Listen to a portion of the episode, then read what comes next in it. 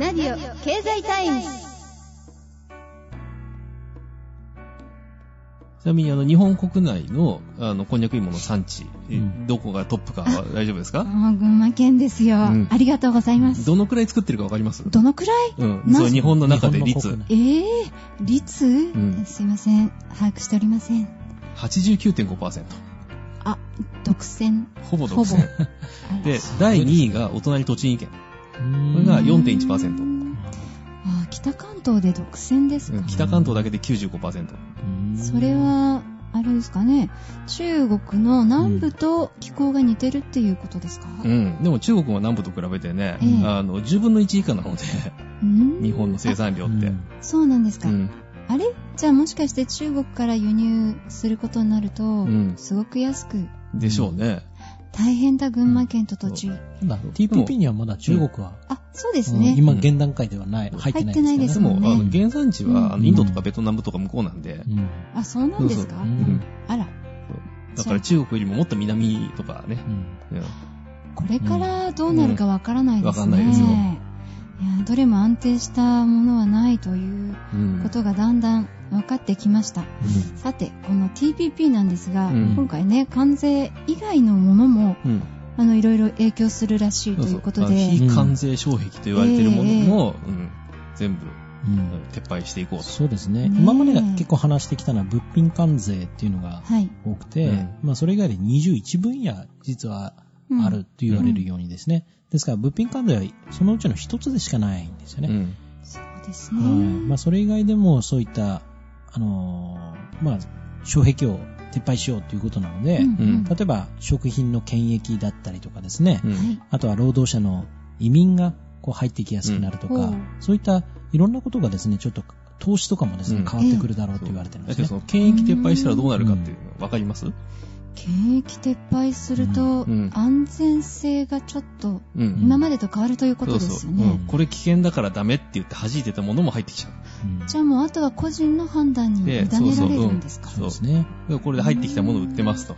やばいから買いたくないよねっていう人が増えると、うん。店は入れても売れないから扱うのをやめましょう。あだからじゃあ。結局そうそこに一応セーフティーは入るんだけあども、そうですでね。も危ないかもしれないけど、まあ安いからいいやっていう、その、なんていうか、その危険度が判断できなくなると、安い。いからって買っちゃうわけですよ。うん。そうですね、うん。もう経済的に背に腹は変えられないとなったら、うん。お財布の中ちょっとしかないと思えばうん。安い方買っちゃいますよう。ね、ん。だからその検疫がなくなってくると、それこそね、そのうん。BSE の牛が入ってきちゃう可能性があるとか、んあら。そう。であの遺伝子組み換えのトウモロコシが入ってくる可能性があるとか、そうですね。ね、今みんなの遺伝子組み換えでないとか、格好書きしてあるじゃないですか。はい。はい。あれがなくなっちゃうんですよ。うん。書かなくていいっていう。可能性も出てくるわけですね。どうやって見分けるんですか？だから、あの、ね、高級を歌うんであれば、うんこれは天然で作ってるから遺伝子組み換えしてませんって、そっちは明言すると思う。うんそうですねちゃんと書けば高くなるっていうね、ええ頭があるから、何も書いてないものを疑えってことになってくる。あーでもみんなそうしたら必死になってまたね昔あのよく食品のうん。出産地のね。偽造がありましたけど。あんな感じのことは起こらないんでしょうかね。起きるでしょう。うん。起きるでしょうね。そう。ねえ、うん。で、その偽装になったものっていうのを、そのトレーサビリティとかなんとかで追求してって、うん。実は違うじゃねえかって言って、うん。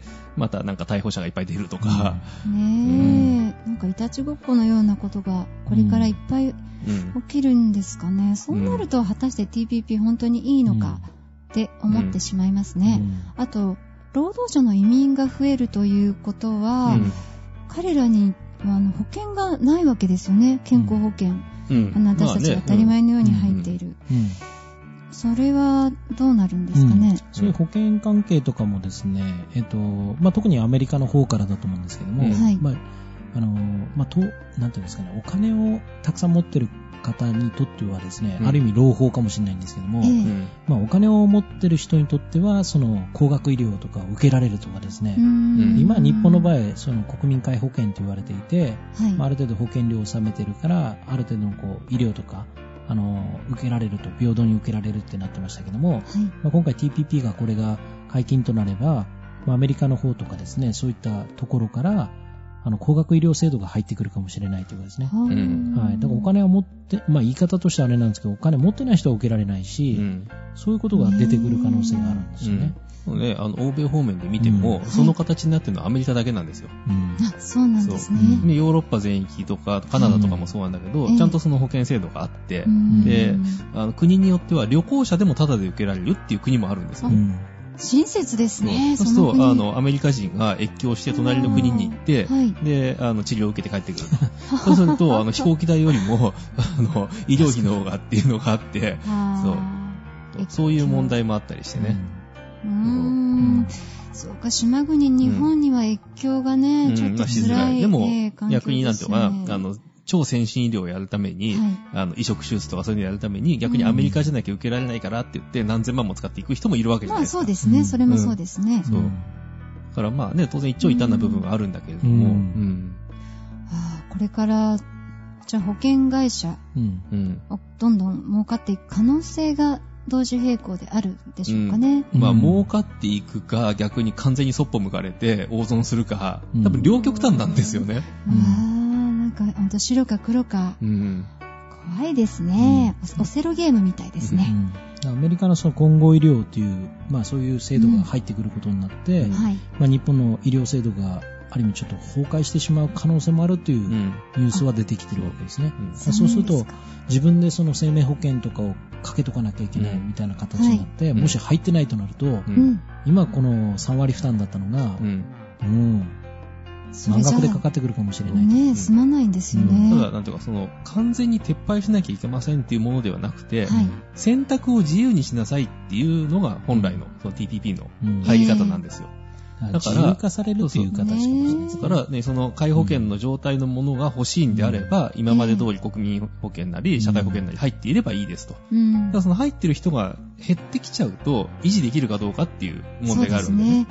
うんうんうん逆にそれで、あの、海外から来た人が、その保険制度がいいから、じゃあ俺も入れてくれと言った時に逆に拒めないっていうのもあるんだけど、うんうんまあその分ちゃんとね、その保険料を納めてねって言えば、制度は大きくなってるわけです。そうですね。うんだから、あの、アメリカ人が入ってきたら入りたくないっていうかもしれないけど、はい。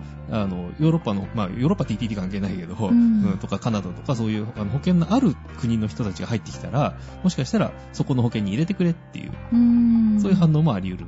う。ん。それがアジアの人たちが来た時どっちに転ぶかは分かんないけどねっていう。そうですね。今、その国民皆保険の方がちょっと崩壊の危機っていうか、うん。やっぱり高齢者の方がたくさん増えてるので、うん。やっぱり病院にかかる人がうん増えすぎちゃってて、う。んその、実際支払いしてるというか、うん。毎月のお給料からその保険料を、はい。この、納めてるというか、国民健康保険料みたいな形で納めてる人たちが減ってきてるわけですね。うんうんだからある意味この TPP をやることによって、うんえっと、その国民皆保険の方が崩壊を迎えるっていうことであればですよ、はい海外のそういった自由化っていうのがあるかないかっていうのは本当にちょっと問われてくるんじゃないかなと。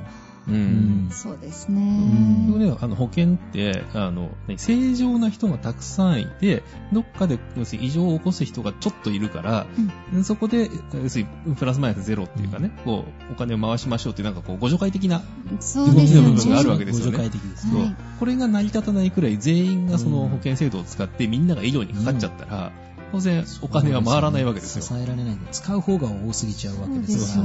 ただ高齢化社会というのはそれが起きやすいわけですよね。外人、外国の方がもっと入ってくるようになれば、はい実際その皆保険に入る人も増えるかもしれなうんいし、うん日本人は増えてないわけだから、そうそうそうだからどっちに転ぶかっていうのも開けてみないとわからないかもしれないですね。うん皆保険が支えられるぐらいになってくるかもしれないし。うんそうですね。うんわからないですね。でその支える世代っていう人数が増えれば、いその分、何その保険の機構に対する収入が増えるわけなので増えるわけで、すからね。ほううん。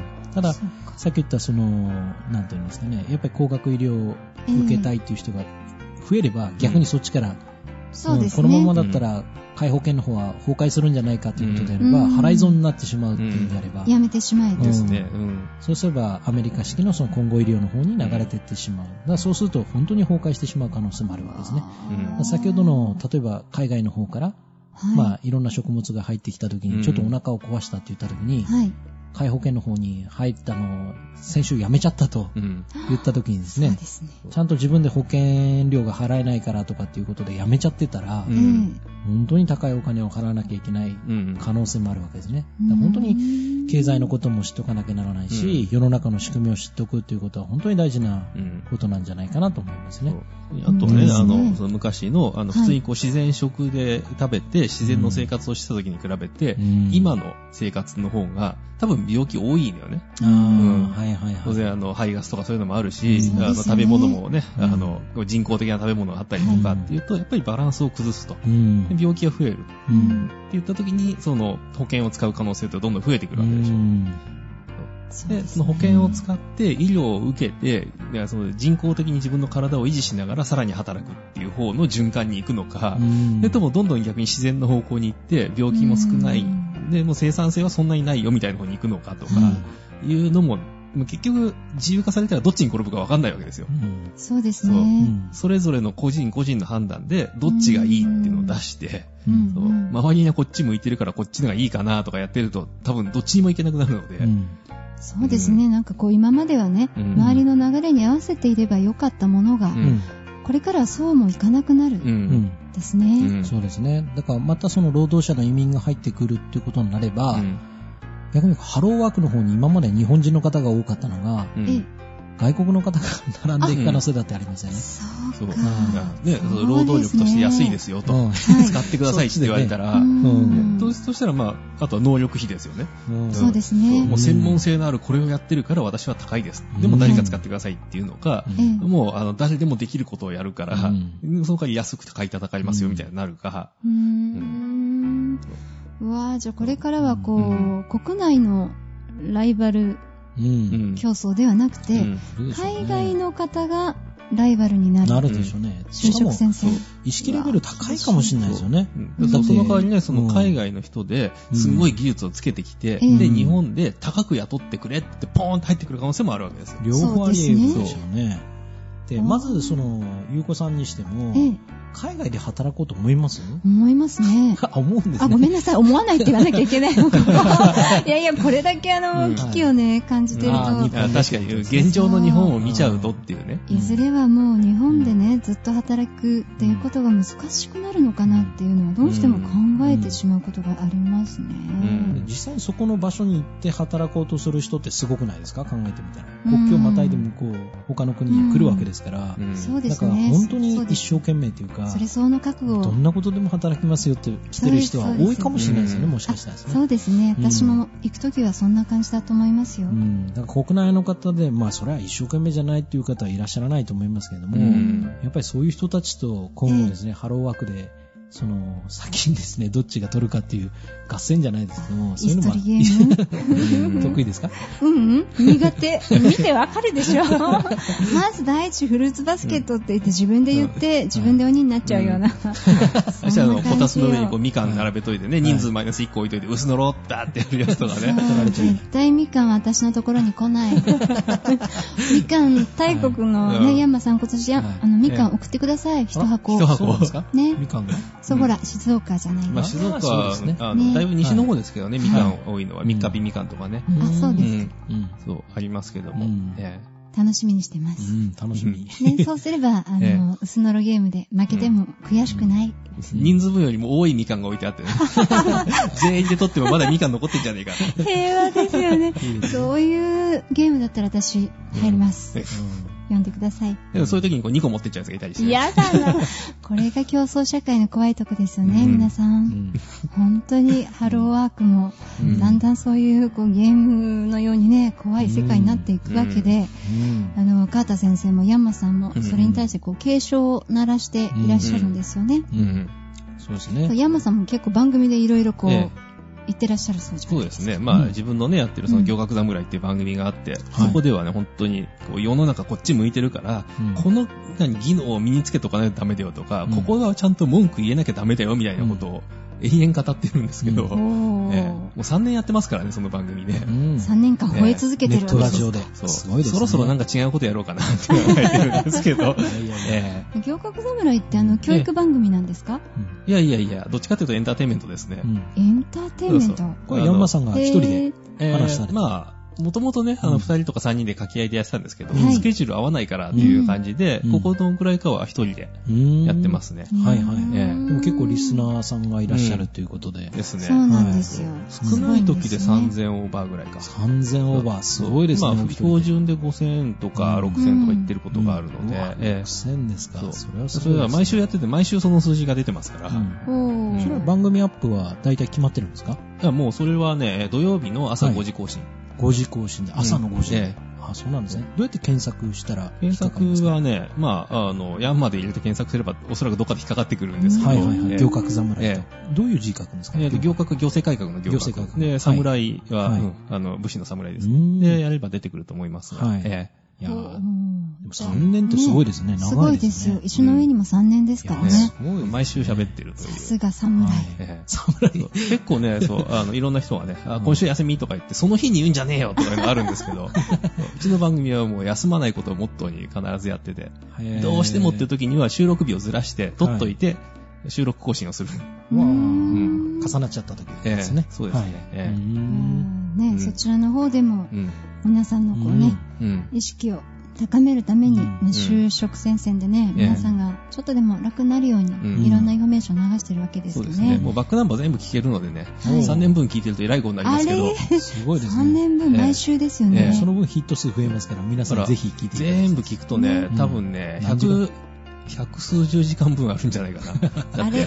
短いと30分、長いと1時間とかやってますから。ポッドキャストにええ落とせて、そうですそうです。ええ。はい。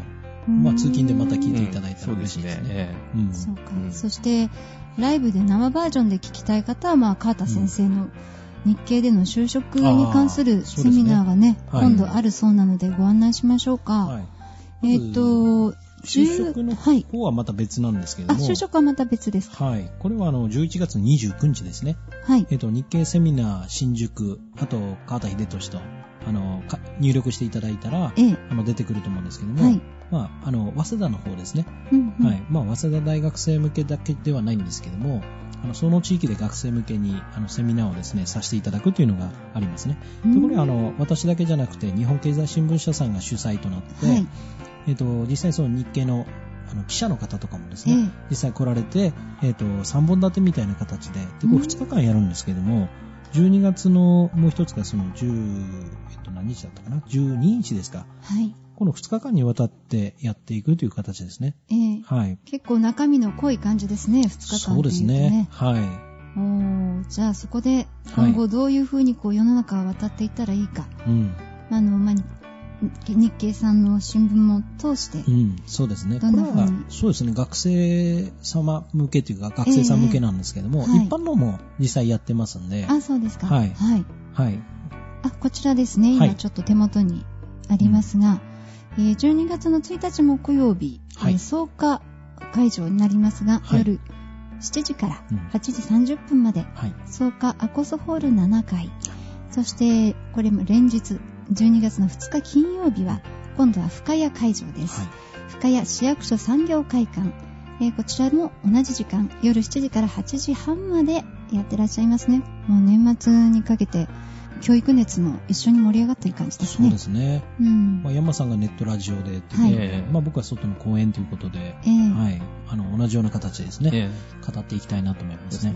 まあ、だから目の前に相手がいるか、ネットを通してなのかっていう違いはありますけれども。うん。そうですね。基本の幹は一緒ですからね。うんえはい。本当ですやっぱ経済の仕組みを。をやっぱり知ってもらって、はい。うんはい。まあ、皆さんの生活をこう楽しくっていうかですね、むしろこう守るんじゃなく、守ることも大事ですけど、時にはこう攻めるというか、そうですね。はい。そういうことをできていったらいいなと思いますね。どうやったら攻めることができるかっていうことを知らないと、防戦一方だとじわじわと攻め込まれてしまうので。そうですあね。ーええまるで日本みたいですうんね。そうはいねそれこそね、その今回の TPP に参戦しますって言った時うに、んこっちから攻める項目もあると思うんですよ。そうですよね。日本流でここやりたいから、うんあの、それに対する障壁を取っ払ってくれとはいいうことも言えるんですよね。うんうんでもそれを言わないで、なんか相手の言い分ばっかり飲んでると、うんボロボロにされてしまうので。うんうんうーん、そうか。そうですね。その辺もポイントでしょうね。ううんん、どう政府の方が、まあ、代表となって、こう、国民の肩代わりでお話しされていくかっていうのは、非常にポイントですね、これからもうですね。ん、うんそうですね。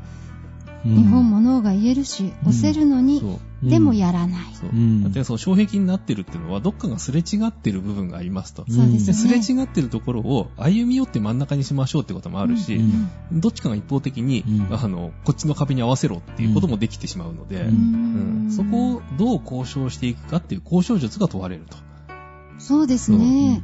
そう。決して簡単ではないですが。うんそうこれがね、その押し付け合いになるとか、はい強い国がこの方法で行くぞっていうね、そのジャイアニズム的なことになってしまうと、ジャイアニズム。う んあの、ドラえもんのジドラえもん、ャイアン。そうそうそう。はい。そうそういうことになるとね、うんそう。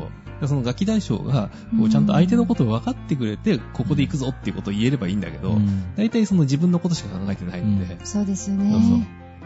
みんな自分の国のことがうん。最優先になっちゃって、周りのことまで考えられないことが多いのがこの外交ですか？そう。うんで、ね、だからそこでこういろんな火種が出てきましたって言った時に、最後、喧嘩別れになったらね、うんこう作った意味なくなっちゃいますし、うん。そうですよね。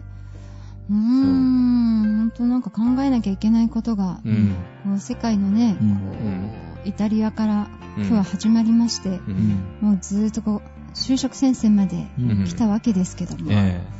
っぱこれから、あのー今後ね、どういったツールというか、うん。あの、メディアとかにね、注目したらいいよっていうおすすめありますか？うん。えうん。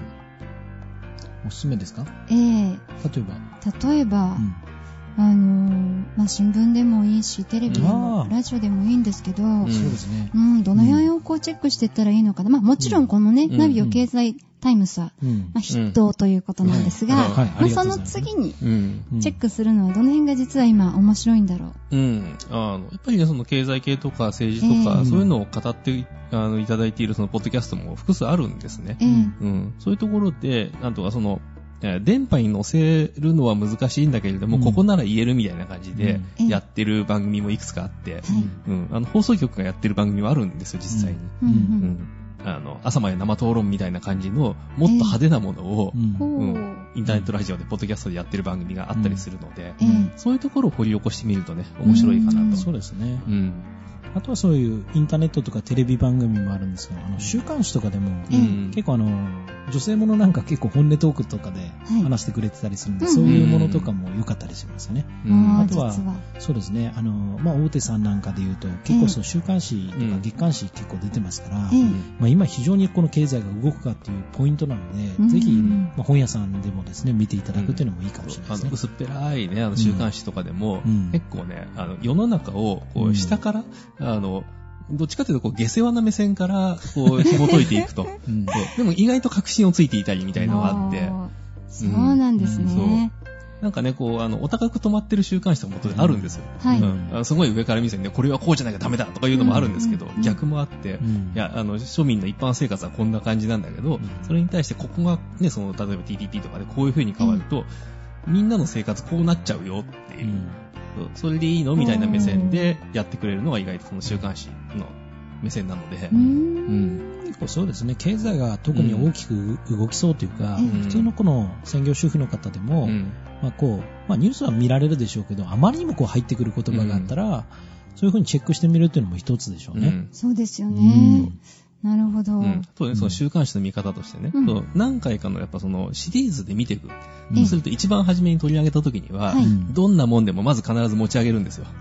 うんで、。興味を引いておくと。はい。で、3回目、4回目、5回目とか来ると、その途中でドーンと落っことすっていうか、はあ。そうすると、なんかこう、いいもののように見えせていた人たちがいるんだけど、ええ実際はこうだよ、みたいなところが見えてくる。うーんそこのギャップがまた面白くて引きつけられたりするんですけど、そしてその中に時々真実の粒がこう、うんえー時々真実の粒がっていうよりは、真実の粒はどっかしらに必ずあるんですよ。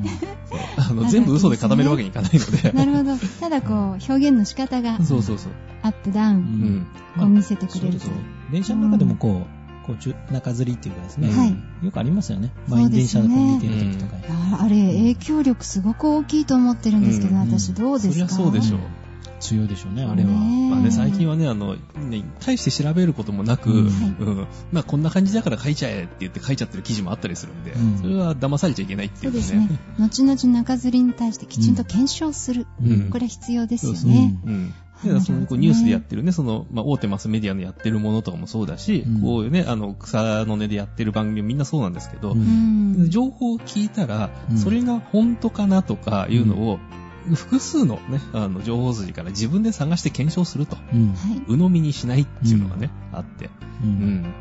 どうしてもね、こう、鵜呑みにして、あ誰かがこうやって言ってたからこうなんだって言っちゃう人がいるんですけど、うんえ絶対他の側面もあるので、うんえ、そうですうねん。そう。慎重にいろんな情報をよくうんゲットして、う。うんん。吟味してねで、すね。自分の意見を決めるうんそうですね。というの大事ですようね。ん。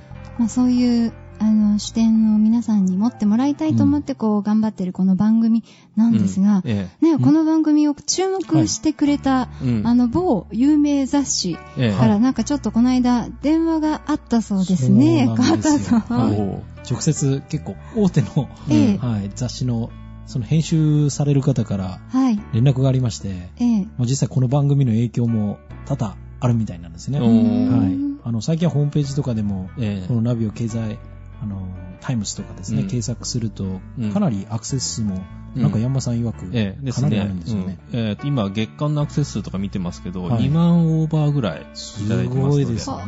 だから毎週で5000ちょいぐらいかな。うわうんぁ、すごいですね。うんすごいですね。ね、だいたい5000から6000ぐらい今ヒットをいただいているので。ありがとうございます。えありがとうございますねね。皆さん聞いてくださってるんですよね。ですね。だってこれあの自然に流れてこないじゃないですか、腸内放送みたいなね。そうですね。自分からそこにアクセスしないと。そうなんですいけませんそうね。自分からアクセスすると、うん。もうあのそれをこう、ね、能動的に取ってるので、はい。うん自分から。こう聞こうっていう人がそれだけいると。なんか嬉しいですね。勝手に流れてくるのだったら、流れてきても聞いてる人は何分の1かになるわけじゃないですか。うん。うん。うん。うん。それ考えると結構な筋だよねっていうのはあそうですね。りますね。